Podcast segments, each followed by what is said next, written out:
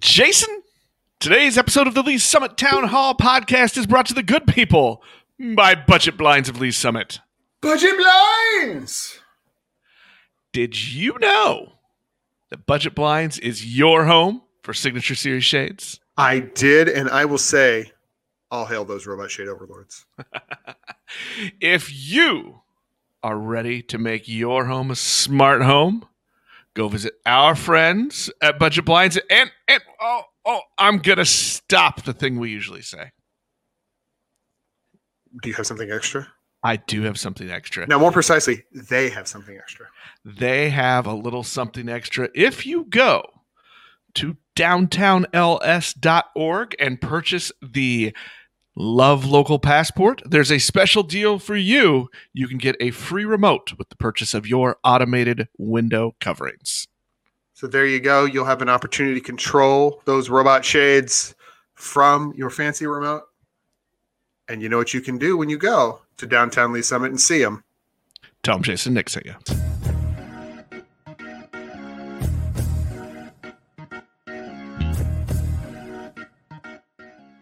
Hello again, and welcome to Lee Summit Town Hall, a weekly podcast about what you can do to make a difference. I am Jason Orber, and as always, I'm joined by a man whose house is currently as leaky as the Chiefs' offensive line.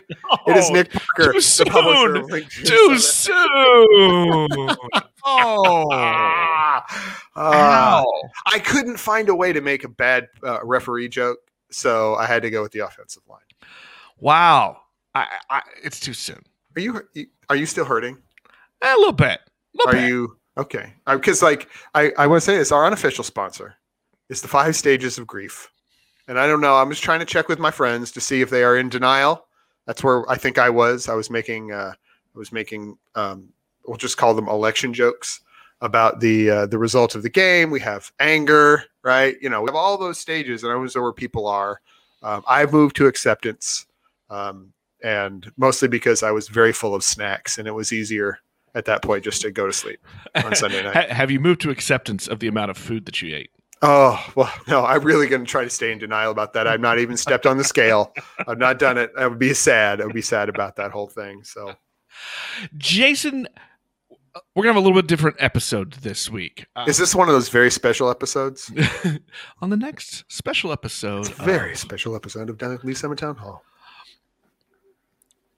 This is February. This is Black History Month, and like I've been in the the community journalism game for a long time. I always get a little weird during Black History Month, and mostly because I just don't know what to do. I don't know how to go get those stories, and I always have this little bit of guilt when it's comes February 1st and I call up the black people I know in town. Hey, this is the month where I get to talk to you, right? That's hard for me. So you went ahead and did it anyway. So I went ahead and did it anyway. Actually, uh, but I, but I did that, Jason. We, we're gonna we're gonna play a conversation that we had with with, with two people uh, from from here in town here in a little bit. But I did it with the I, I I just decided it was time to be honest, and it was time to say, hey, look, I don't know what to do right now. I don't know how to have some of these conversations. So let's just talk. And talk we did. So here we are, a conversation with Reggie Gray, the one of the owners of Sabor Latino, a downtown Lee Summit re, uh, restaurant, and Nigel Woodbury. Probably, if you hang out downtown or if you go to any of the local breweries or breweries around Kansas City, you know who Nigel is. He's also the host of a podcast, Beers with Nigel. I know, happen to know a little something about that podcast. But here's our conversation with them about race, about diversity, and about Black History Month, and the things maybe that we should be talking about right here in our community. Welcome to the podcast, Reggie Gray and Nigel Woodbury, two Lee Summit residents, a business owner, and um, Nigel, the ambassador extraordinaire of all things craft beer, downtown Lee Summit, uh, and a podcast host. Welcome, guys. Hey, Hello, hello. I, I called you here and look I, I I told you I was going to do this in the beginning, but this is this is going to be my kind of I'm going to be totally honest. I'm calling some of my black friends yeah. this is this is Black History Month, and as a throughout my career in local community journalism, I've always struggled a little bit when it came to Black History Month and how to cover it. And some of that is, I'm going to say, even vanity. I don't know how to go do these stories and not look like I'm doing it just because I'm supposed to. And I look, I'm a privileged white guy living in a privileged town. So I am probably not the guy that should be talking about black history and should be leading discussions on on all of the various issues related to to race and diversity. So I'm I'm calling you guys. I want to talk a little bit about what it you know what is it like to be black in our community, to be a black business owner. Nigel, you and I host and produce a podcast together called Beers with Nigel. You talk all the time about. I'm listening to plug number one. hey, look, always be branding. But you talk all the time about about broadening the audience, about about not just uh, getting more black people drinking beer, but into the industry itself. You know, brewers and and servers and and everything in, in, involved in the industry. So so I called you guys with a purpose. Um, but what what should we be talking about? How should somebody like me approach these topics without it being just obligatory? Well, I suppose go for it. Go for it, Nigel. Yeah. Somebody's got. Somebody has to start. you know, the interesting thing about Black History Month is, you know, some people were like, "Oh, it's what about white history? What about this history? What about that history?" Right? But if if if if people know the history of Black people in this country, you know, and I have a different perspective growing up in England, uh, but if you know the history of, of what has happened in this country over the last 300 years, mm-hmm then you you you'll you'll understand that you know Black history has not been told. I mean, you know, going to school, high school in Oklahoma or, or junior high in Oklahoma, there was no Black history. That thankfully in high school, I had a Black history teacher who didn't teach out of the book because the books had nothing had a little bit about civil rights, yeah. a little bit about slavery, but really the the narrative was whatever you know was in the book. So who was writing the books? Not Black people. So you know, if if if if you delve now, you know now it's impossible not to find out the real stuff, right? So if you go back and you're a student of history, you'll you'll fast forward to where we are now. You're like, oh, this is why you know black people feel feel disenfranchised or or mad or this that and the other is because you know things that, that were put in place years ago, mm-hmm. you know, still have some sort of effect. Yeah. And so if if if you're if you widen your your scope and take a look back, then you'll be like, well, yeah, we should be celebrating, but you know, Black History because it was snubbed for how many years, right? Mm-hmm. Yep. Are you saying that maybe eight percent of the year get it, or actually, and the shortest month isn't isn't enough on its own? Nigel, is that what you're saying? I you know I, I, don't, I, don't, think it needs to be necessarily a month. I think it goes back to the broader broader question of 2020 is you know acknowledging the black people actually exist yeah, and and are successful and have brains and mm-hmm. you know you know get away from this. Well, just because you're branded with that color means a certain thing. It does not. Yep, and and Nigel, you said it perfectly, and I just want to add that Black history is American history. So right. I know that the time for so many people is February. Let's talk about Black people in February, but uh, you, you know it, it, it's amazing. Uh, when we do talk about it. The, the reality is, unfortunately, that um, first thing people see uh, when they see uh, me and Nigel are uh, men of color. Regardless, that, that that's what you see. Uh, it, it, it's weird. Um, I went to an uh, predominantly white, all male private school from grades uh, from grades fifth through twelfth. Uh, that's one reason I went to an HBCU, historically black college and university for college, because I needed some diversity. It's so weird when February would come around, and I just want to applaud you guys for inviting me and Nigel and doing a show like this. Uh, just just to hear uh, other people's perspectives uh, about uh, race, race matters, and uh, the black culture. I mean, come on, when we talk about cool, hip, all the things that go on in marketing, so much comes from uh, black culture. But when it comes to who's making that money, it's surely not predominantly any black folk. The black folk have really, unfortunately, collectively never truly had the power. Black folk are so powerful when you talk about spending, when you talk about money. I mean, black folks spend millions of dollars into the economy annually. I mean, hundreds of millions. And unfortunately, probably only 2% of that is back into black owned businesses. So the majority of businesses we support are those that are not started and created by those who look like us. And we spend the money. Uh, but let me let me not get off off subject here. Nigel said it best. Uh, we're not trying to go back 300 years ago and say, uh, "Give me this" or "You're a part of it," because none of us uh, were here 300 years ago. Uh, but unfortunately, so much of what so many of us go through is uh, systemic. Uh, that's the reality. I mean, it's, it's just is what it is. Uh, I've always I had to be trained differently as a kid. My parents said, uh, "Reggie, you better know how to talk to authority. You better know how to talk to police officers." See, a lot of uh, white parents don't have to have that conversation. That's a part of white privilege. A lot of people don't understand that you're privileged because you're white, because your color talks for you. You don't have to say anything. But black folk, a lot of us have to work 10 times harder, 20 times harder. My father, who's a doctor, always said, Reggie, you have to have education because education is what makes you powerful. That's how you compete in this world. And black folk have been fighting to be educated since the beginning when folk didn't want us to be educated. Right. So let me not go on and on, but uh, that's just a snippet. Oh no, no. well, I, I, think you know. I, sometimes maybe we get stuck on the the terminology there that we call it Black History Month. That we we have to talk about. You know, we have to go find the famous black person in town, and we have to, you know, we have to do that. But I. It, what I'm understanding here, and you can tell me if I'm wrong. What I'm understanding here is it's it's really just about knowing the historical story and the the historical perspective so that we can we can understand that not everybody's coming from the same place or the same starting block to put it in a sports term. Excellent way. Mm-hmm. that was for you nigel because i know you were a track star in high school. Something like that.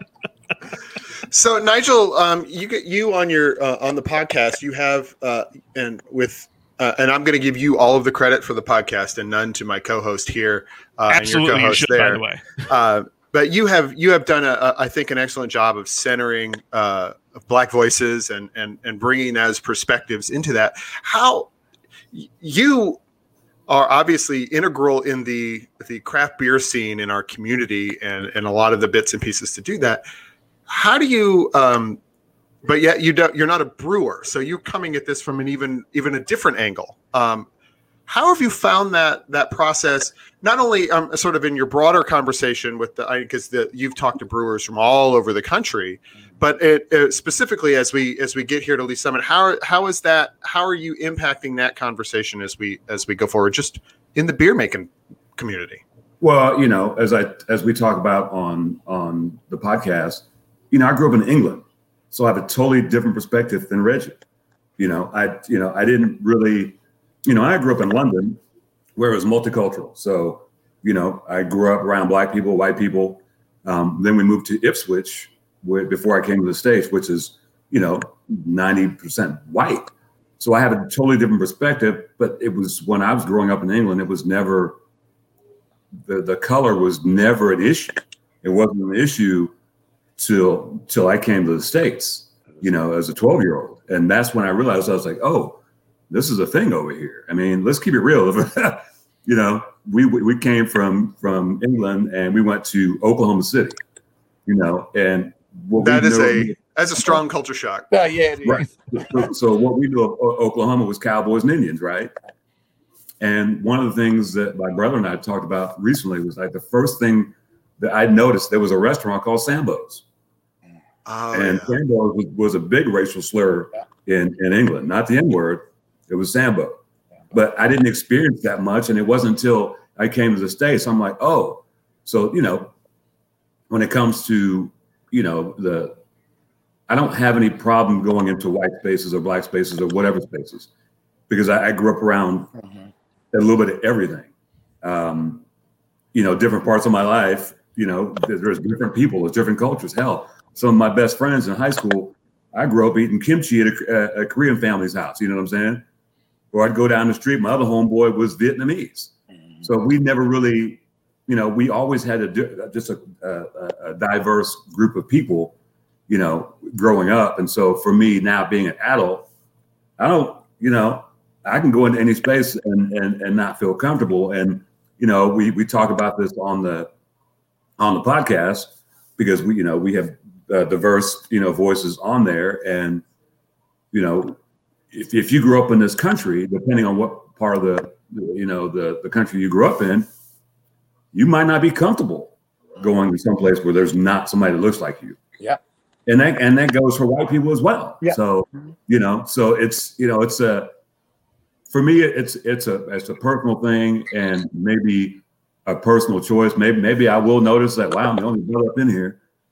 But is that going to make me leave? Absolutely not. Mm-hmm. Well, so, that was that was the question I wanted to ask, and I don't think I've I've asked you this before when we've had these discussions, though, because of your personality and and, and your perspective. You, you don't mind walking in anywhere. I mean, you know, you you're you are a personality that will will make friends and and deal with stuff anywhere you go. But don't you still notice? Oh, absolutely. Yeah, I absolutely notice. I mean, you know, you know, my day job, you know, sometimes I look, I'm like, wow, there is no diversity here, you know. Um, and you know, maybe that maybe that's the thing that drives me, you know, being in the beer community. I'm like, okay, how do we you know, we, you know, like our, our, friend Afro Beer Chick talked about, you know, 2020 was, you know, we talked about it. Uh, 2021 is let's be about it. So how do how do we, you know, go and get other people to understand this is the thing in their in their community? Because you know, on on uh, you know on the on the beer front, uh, you know, there's some shirts out there uh, black people like beer. so, you know, uh, you know, and to the to the average person, you know, that, that may not be the average worst white person.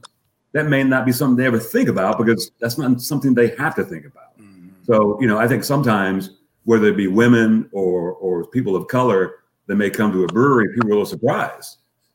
You know, you know, and and for and for my money, if you know, I work at three breweries, and somebody of, of color comes in there you know, I'm going to show them some love and let them know, hey, you're welcome. Yeah. You know, I'm, I'm, I'm, I'm going to let them know that you're that you're. I'm glad you're here, and this this is a this is a safe space. And, All right, and, so uh, but Rich, go ahead. Sorry, you and, you're you're talking, not me. That's better. And, no, I'm sorry, my brother. And I just just wanted to say is that uh, people that are in similar situations like Nigel, that's what makes Nigel special and important beyond belief because perception is reality. Being able to see someone who looks like me, who's in a different field where there are not a lot of people who look like us. Because craft beer, come on now, just me being, uh, I don't want to say naive, I'm not thinking of a whole lot of uh, African Americans who are drawn to craft beer. But guess what? Hearing Nigel talk about it, guess what? It makes me more intrigued. So that's why it's so important uh, for folk like Nigel and, and even myself uh, to speak positively about the things that we do and we're good at. I know you know this, Nick, but uh, I've been a professional magician. Uh, now I don't perform anymore, but I was pretty huge uh, for about 10 to 15 years. And when most people hear of magicians, they aren't thinking of a brother. The stereotype right. is an old white man, gray hair, with a rabbit out of a hat. That's the stereotype. So it did so much for me when I could perform in urban communities. Why? Right. Because so many kids can see somebody who looks like them doing something different and something positive. In the urban core, come on, every kid wants to be what? a basketball player, an athlete, an actor. Those are the stereotypes so many of the people who look like us are drawn to. They don't want to be doctors, lawyers, uh, business owners. So when they can see someone doing something different, uh, like me and Nigel, I think it's amazing. Uh, so I just wanted to throw that out there. So I love what Nigel is doing. And Nigel, you're a smart guy, so I know you know this. You're making a huge impact just through representation and what you're doing. But you, you know, I'll, I'll, add to that. You know, you know, you know, I've had a television career, And the reason I got into TV, I saw this brother in Oklahoma City that was a sports anchor. And I was like, oh, I didn't know black people could do this. Yeah. Uh-huh. you know what I'm saying? It was, it was, one of those things. And then you then you go on a field trip to, to, to a TV, TV station, you see this guy, you're like, oh man, this is cool. That was really that's really how I really got into it. You know, it was I saw somebody that, that I could kind of, you know, I'm like, oh, I could do that. Yeah. You know, I mean, you know, at, at, at one point, you know, my my goal was to be on ESPN. That was my big goal, right? But it was based on this guy that I watched on CNN that was the, you know, in in the 80s that was so good at what he did. And you didn't see many, you know, black sportscasters. Yeah. And I was like, oh, that's that. If, I, if I'm going to emulate somebody, I'm going to emulate him. And and when I, you know, when I did it, because I didn't get the ESPN, obviously, but you know, I was a sports anchor, but I modeled my game after what he was. You know, so you know, to your point, yeah, when you see somebody that does that, you're, you're like, wow, I didn't even think that was a possibility because I didn't know television was a possibility. Didn't never thought of it. What oh, oh, what uh, I'm struck oh go ahead. Nick, I'm sorry, I just gotta bring this up. Nigel made me think of it.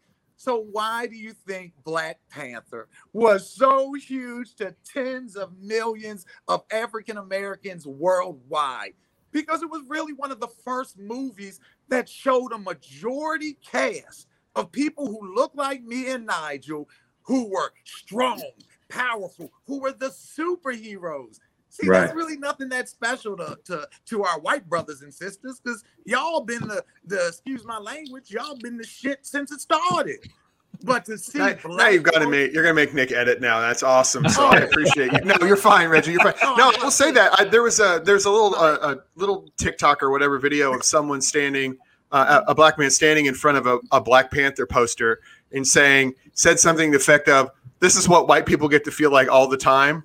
And it was I that I crystallized it, you, what you said crystallized that um, even more so. So Reggie, let's let's talk about you a little bit and, and some of your experience. Apparently, you've been a magician. Oh, yeah. uh, but you are currently uh, one of the primary investors in Sabor Latino. Correct. Um, and and so that that brings a lot of stuff. Obviously, as a as an a black entrepreneur mm-hmm. in a predominantly white community and and someone who uh, works uh, as well um, is on the board of an organization to promote black entrepreneurship um, so what has that journey been like for you how are you you doing i mean so not only are you bringing uh, your your per- perspective to the investment in that restaurant but you know it's a it's a Latino restaurant. So it's a it's a whole that's another level of uh, diversity in that whole process. So how is that? How have you found sort of being one of the first folks of your of your color or your race in in the in the Lee Summit entrepreneur community? Well, well, first of all, I just want to say I'm I'm so blessed to be in this community. This is really uh, a phenomenal uh, community, hands down.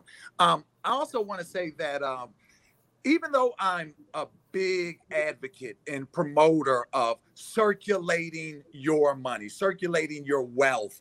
Uh, uh, let me just say this: one thing, I, two things I love about the Jewish and the Asian communities is they invest in their own like clockwork from birth.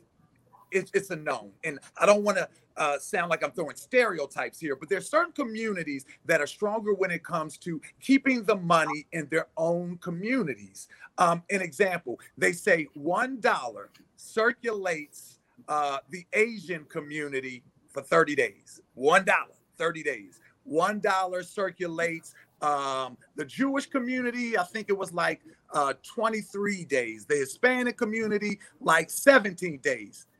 The Black community, one dollar circulates the black community for six hours. That means that when black folk get money, we don't keep it in our own communities and we don't consistently support our own.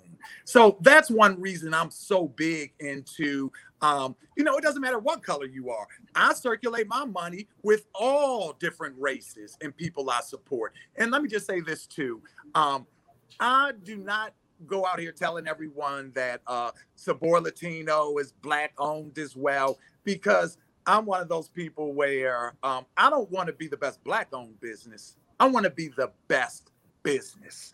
So, um, and I also have to admit that um, I'm privileged in my own right. Yes, I have a darker complexion. Yes, I'm an African American, uh, but I come from a family that has graduated from college over the last 150 years. I come right. from a family, I know who my great great grandfather is uh, because he left an inheritance and we're still growing from what the great great granddad did. See, a lot of folks who look like me can't say that because we don't have long money. We don't have generational wealth. When most of us die, we leave our loved ones heartache and debt. That's what most black folk do. I think 93% of black folk leave nothing when they die.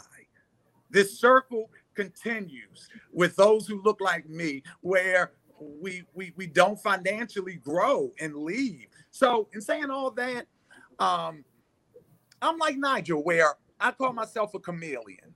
I'm one of these guys where no matter where you put me at, I'll survive because I don't look at color in that regard.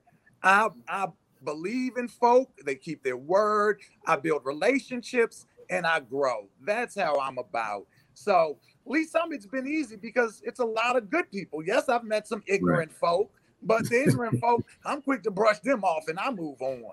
See how fast this podcast ends when he finds out who the ignorant folk are over here. So. Yeah, he's done with us.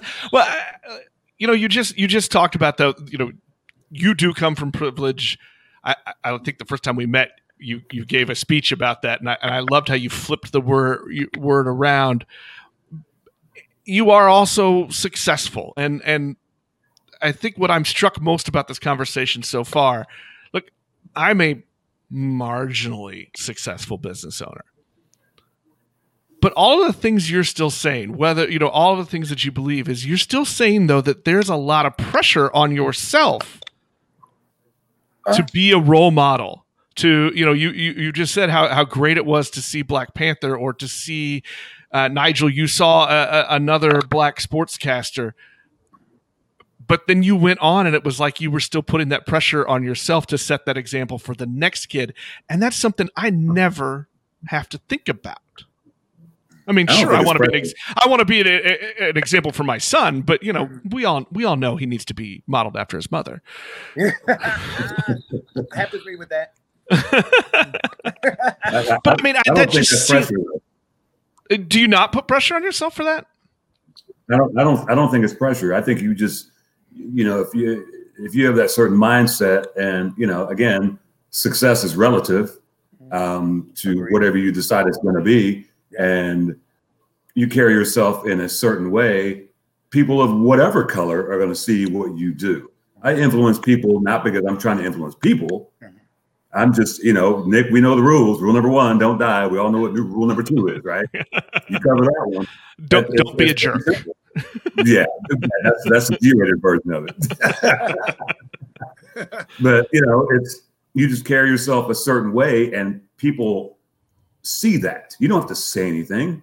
You know what's what's uh, what's the old phrase, uh, Reggie? Don't talk about it. Be about it. Be about it. Come on, Nigel. You know it. Yeah. It's you know I don't I don't I don't find pressure in that you know, I, I, I do what I do, and and and I try to do it well.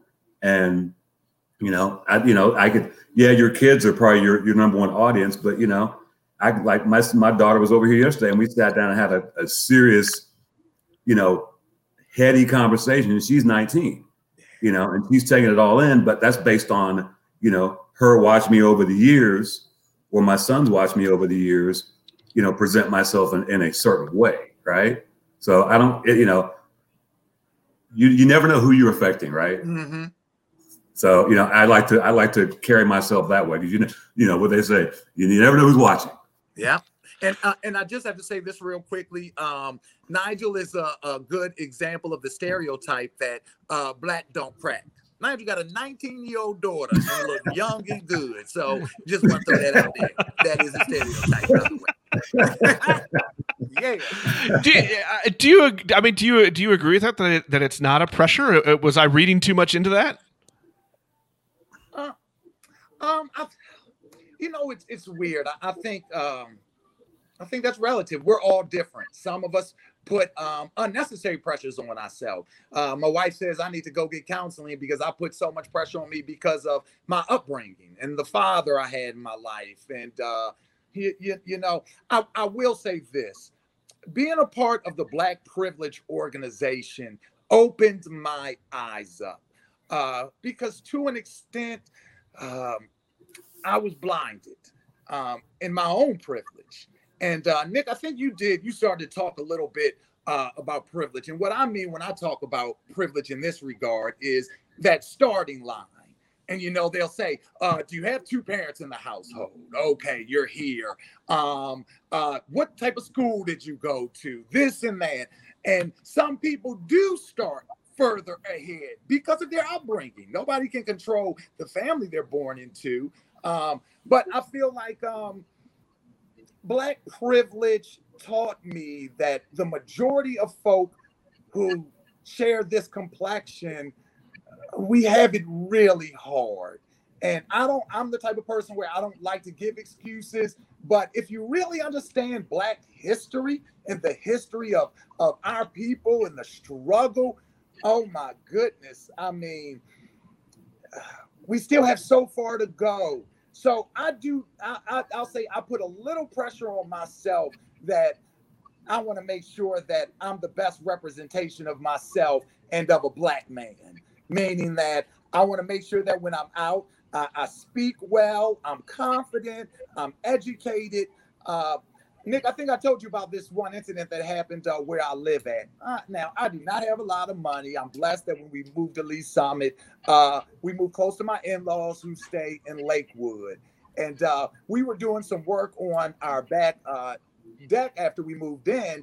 And a neighbor basically came up to me and said, Hey, how you doing? And basically asked me uh, if I was doing the job. And when I told him I wasn't the worker, he asked me if I was uh, renting the house.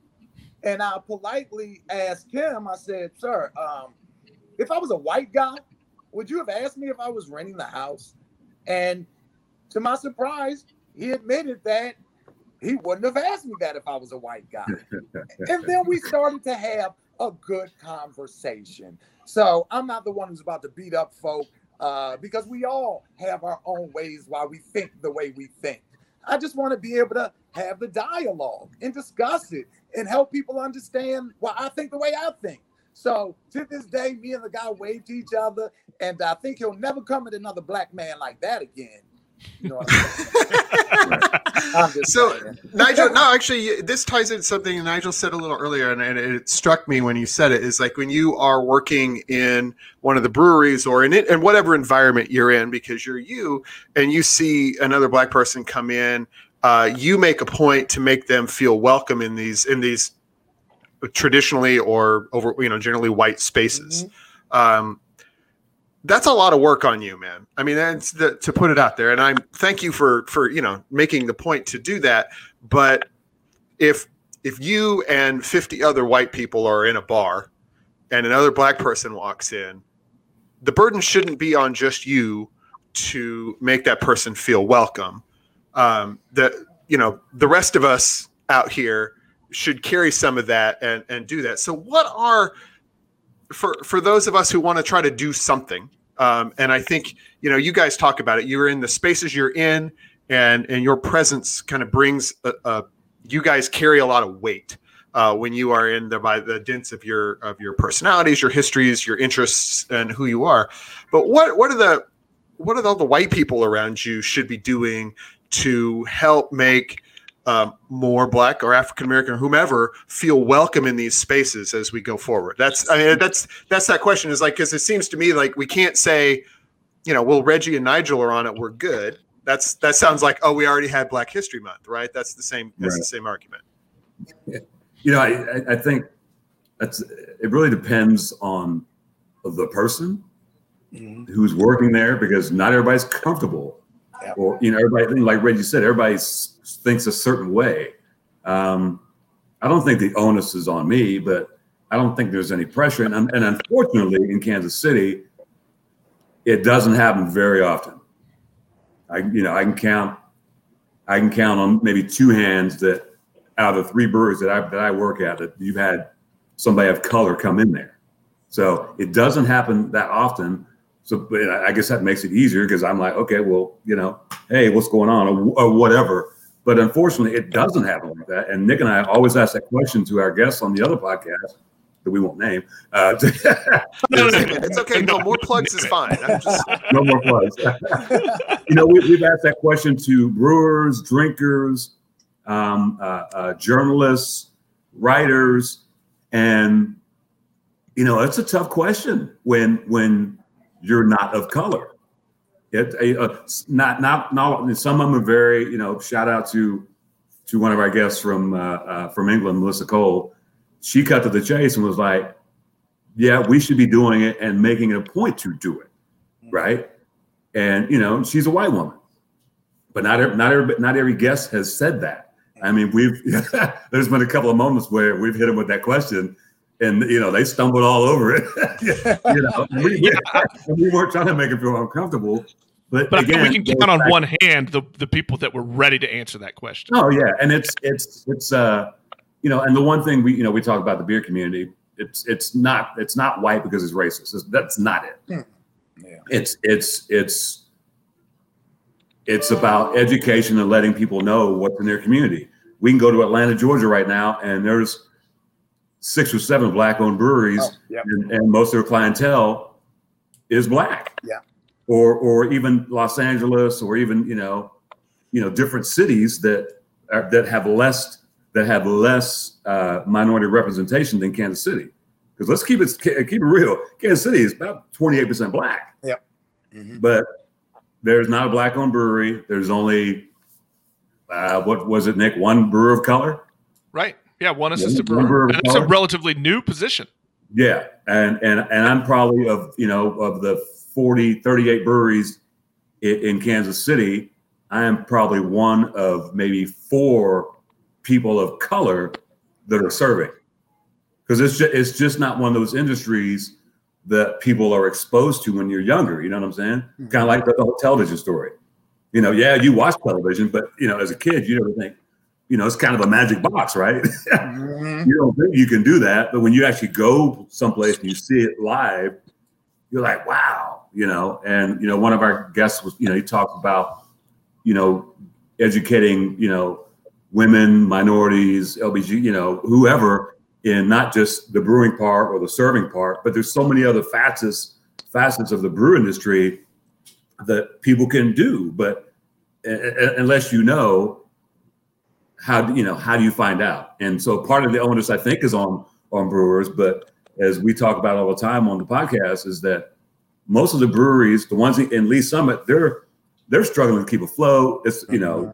I mean, the one in where I work in Blue Springs, it's owned by two people, and they're always there. So you know, it's the balance of running a business, but at the same time trying to increase, you know, the diversity of it at the same time. So you know, it's it's a it's a hard question. Yeah. Well, let's let's let's keep talking a little bit about that action and Nigel, you brought up, I think it was Afro Beer Chick who first I first saw putting it out on that on that Twitter, and the beer Twitter community is huge, crazy, active. But where, where she said that you know 2020 was about vo- giving voice, 21 let's make that about action. So right, you know, Jason and I started this this podcast about what four and a half years ago. Mm-hmm. Um, we wanted to make it a place for you know conversations that need to happen in our in our Lee's Summit community or that are happening.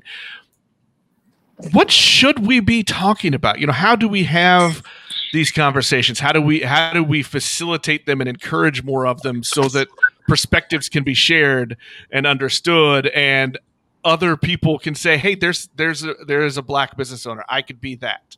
Um, can can I just say this?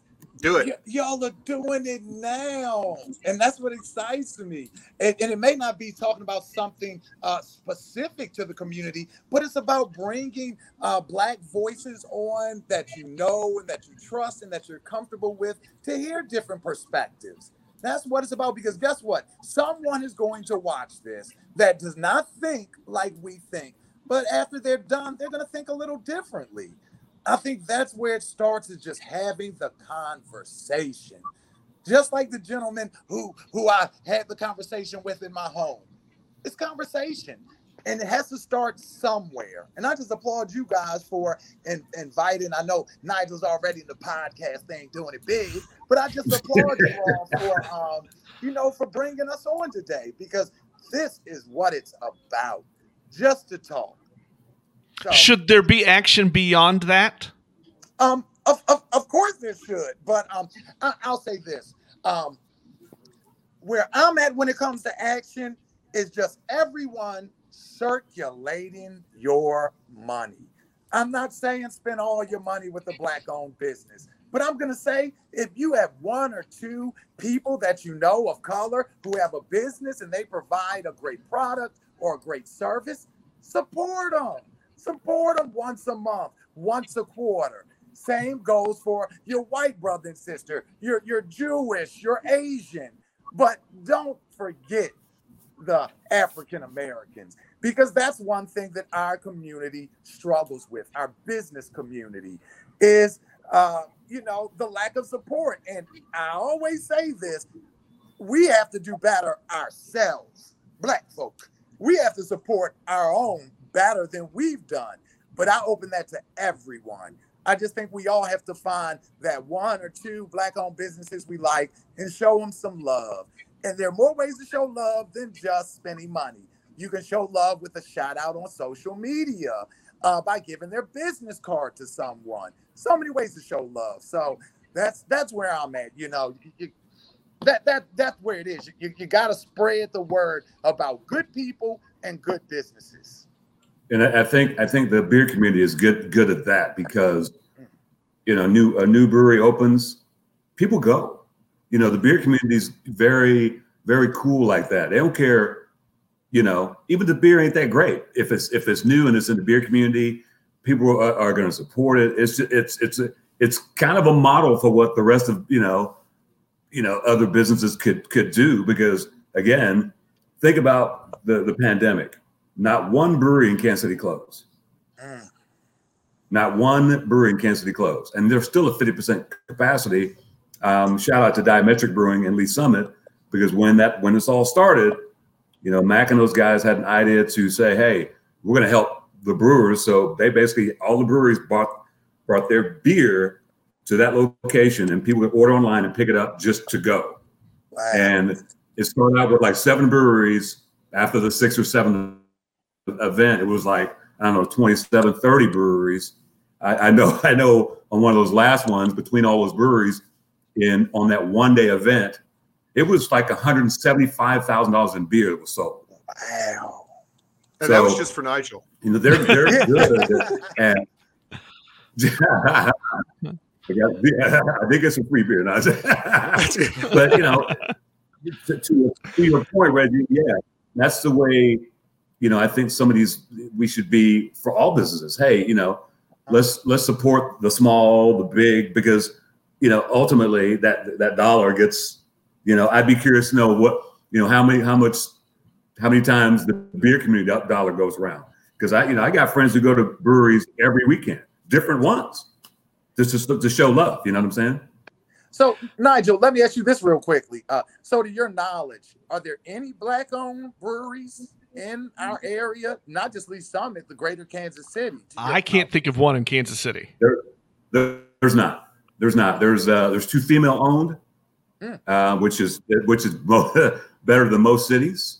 Um, you know, in, in the beer community, is uh, one uh, of what a seven thousand breweries in the country are minority owned. That's well, it. Yeah, well, that makes Nigel. Is that if you don't mind me asking, would you say is that one of your future goals? Is to uh, possibly own a brewery or? I, you know, something in the business. I don't know about owning. I, I certainly not, are not. I'm not going to brew, but you know, Nigel's more on the consumption. He's on the consumption end of the business. Yeah. I've already, I've. The, the consumption side, I've got, I've got a plaque and everything. You know what I'm saying? Yeah. But you know, you know, somehow to to you know to at least facilitate, you know, what all my brewer friends want some diversity, you know, because ultimately, you know, you're missing money. Mm-hmm. You're not, you're, you're hitting a, a, small percentage of Kansas City. And there's this whole other group of people that, that uh, being ignored. Yeah. You know, so you're to- you're totally uh, missing money. You know, it's like I was watching something on PBS.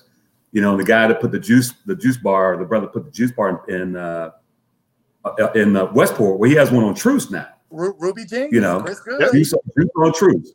Yeah. You know, and you know somebody has to, has to have the balls to go do something like that Absolutely. where the community is like, oh, this is something that's never happened here before, and then then the community is like, oh, this is actually this actually is good. Yep. We didn't know, but somebody presented it in front of them, you know. And I guess you know, you know, Nick and I talk about this all the time. You know, Boulevard is in a, in a minority neighborhood, And they have done nothing Yep. with the cachet that they have. They've done nothing with it. Yep. And they've got and they've got money, money upon money to do anything they want, and they have done nothing. Mm. So I, you know, what do you? And they've been there for thirty years. Yep. That's the Latino community forever. There's no Latinos working at Boulevard. I've known I've known two people of color in 20 years that I've known that, that I've known about Boulevard. And and to me, that's that's a problem. That's a problem. When now me business owners, it's a, a private. You can do what you want with your money, but that's a problem when you don't have a plan uh, to give back. And I'm not just talking to the black community. I just mean the community in need, the communities that you're in. So the one that surrounds you. Yeah. yeah, yeah. So So uh, and maybe that's and, and see, Nick, we're doing exactly what you were talking about, my brother. Is conversation. We're talking about it. And who knows? Because you're making me interested in possibly even reaching out uh, to Boulevard through one of my organizations just to see if they'd be willing to, uh, you know, to give back in some capacity. Some capacity. well, Reggie, the first place we're going to send you, we're going to send you down to Fringe, since you know magic and stuff, and so that's their whole thing. That's their whole motif. You could be- you could be a special guest. yes, thank you. Brother, I was tired for a reason. I was tired of saying yeah and being that crazy guy. but but I, I, I- have to be honest though, because one thing I struggled with as an entertainer, and I'm going to be honest on the show, is even though I was um, super popular in Johnson County, did over 300 shows a year. I mean, you know, did really well. But one thing that I struggle with is I was tired of being the clowns for the white man. And that's an internal issue that I have to deal with. And when I say Right. the white man, I just mean one thing white folk love is they love a brother that'll make them laugh, entertain me. I remember I was at the country club and I'm entertaining them and I'm doing all this and I'm I'm just having my own inner issues. Like, okay, my father's a doctor. Uh, shoot, I got plenty of money in the bank. Oh, oh, y'all like me, oh, cause I'm oh, I'm that Eddie Murphy.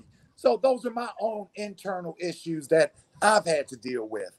And I've dealt with that ever since I was a 12-year-old magician. Can you respect me for being an entrepreneur? Can you respect me for being educated? Uh no, you respect me because I, I I can make you laugh. So I don't downplay the skill and the talent and you know making money in that, but that's an issue as a black man that I've I've had. And and I don't think that's right. But I'm just being honest. I'm human. So, you know, I, I- I think it's good to to to you know a, a, as a white guy, I think it's good to hear those things. And again, it's about you know hearing the different perspective and being able to think about those things before we talk. Yeah. Right.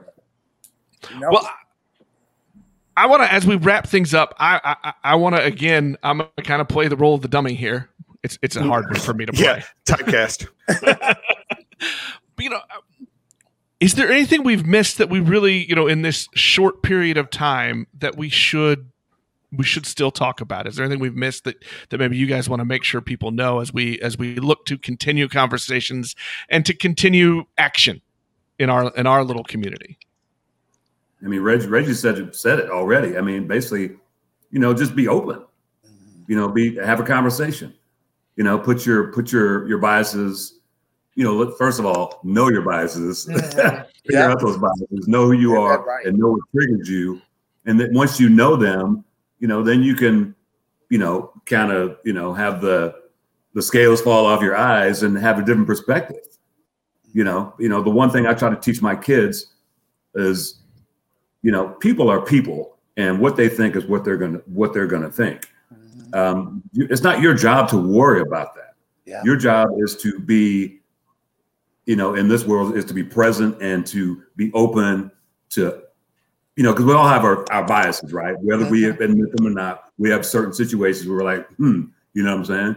Knowing yourself and then being open open to others and and accept them wherever they are. You know, one of the things I was talking to my daughter about, like, you know, if if if if a person's racist, I don't care. You can be racist.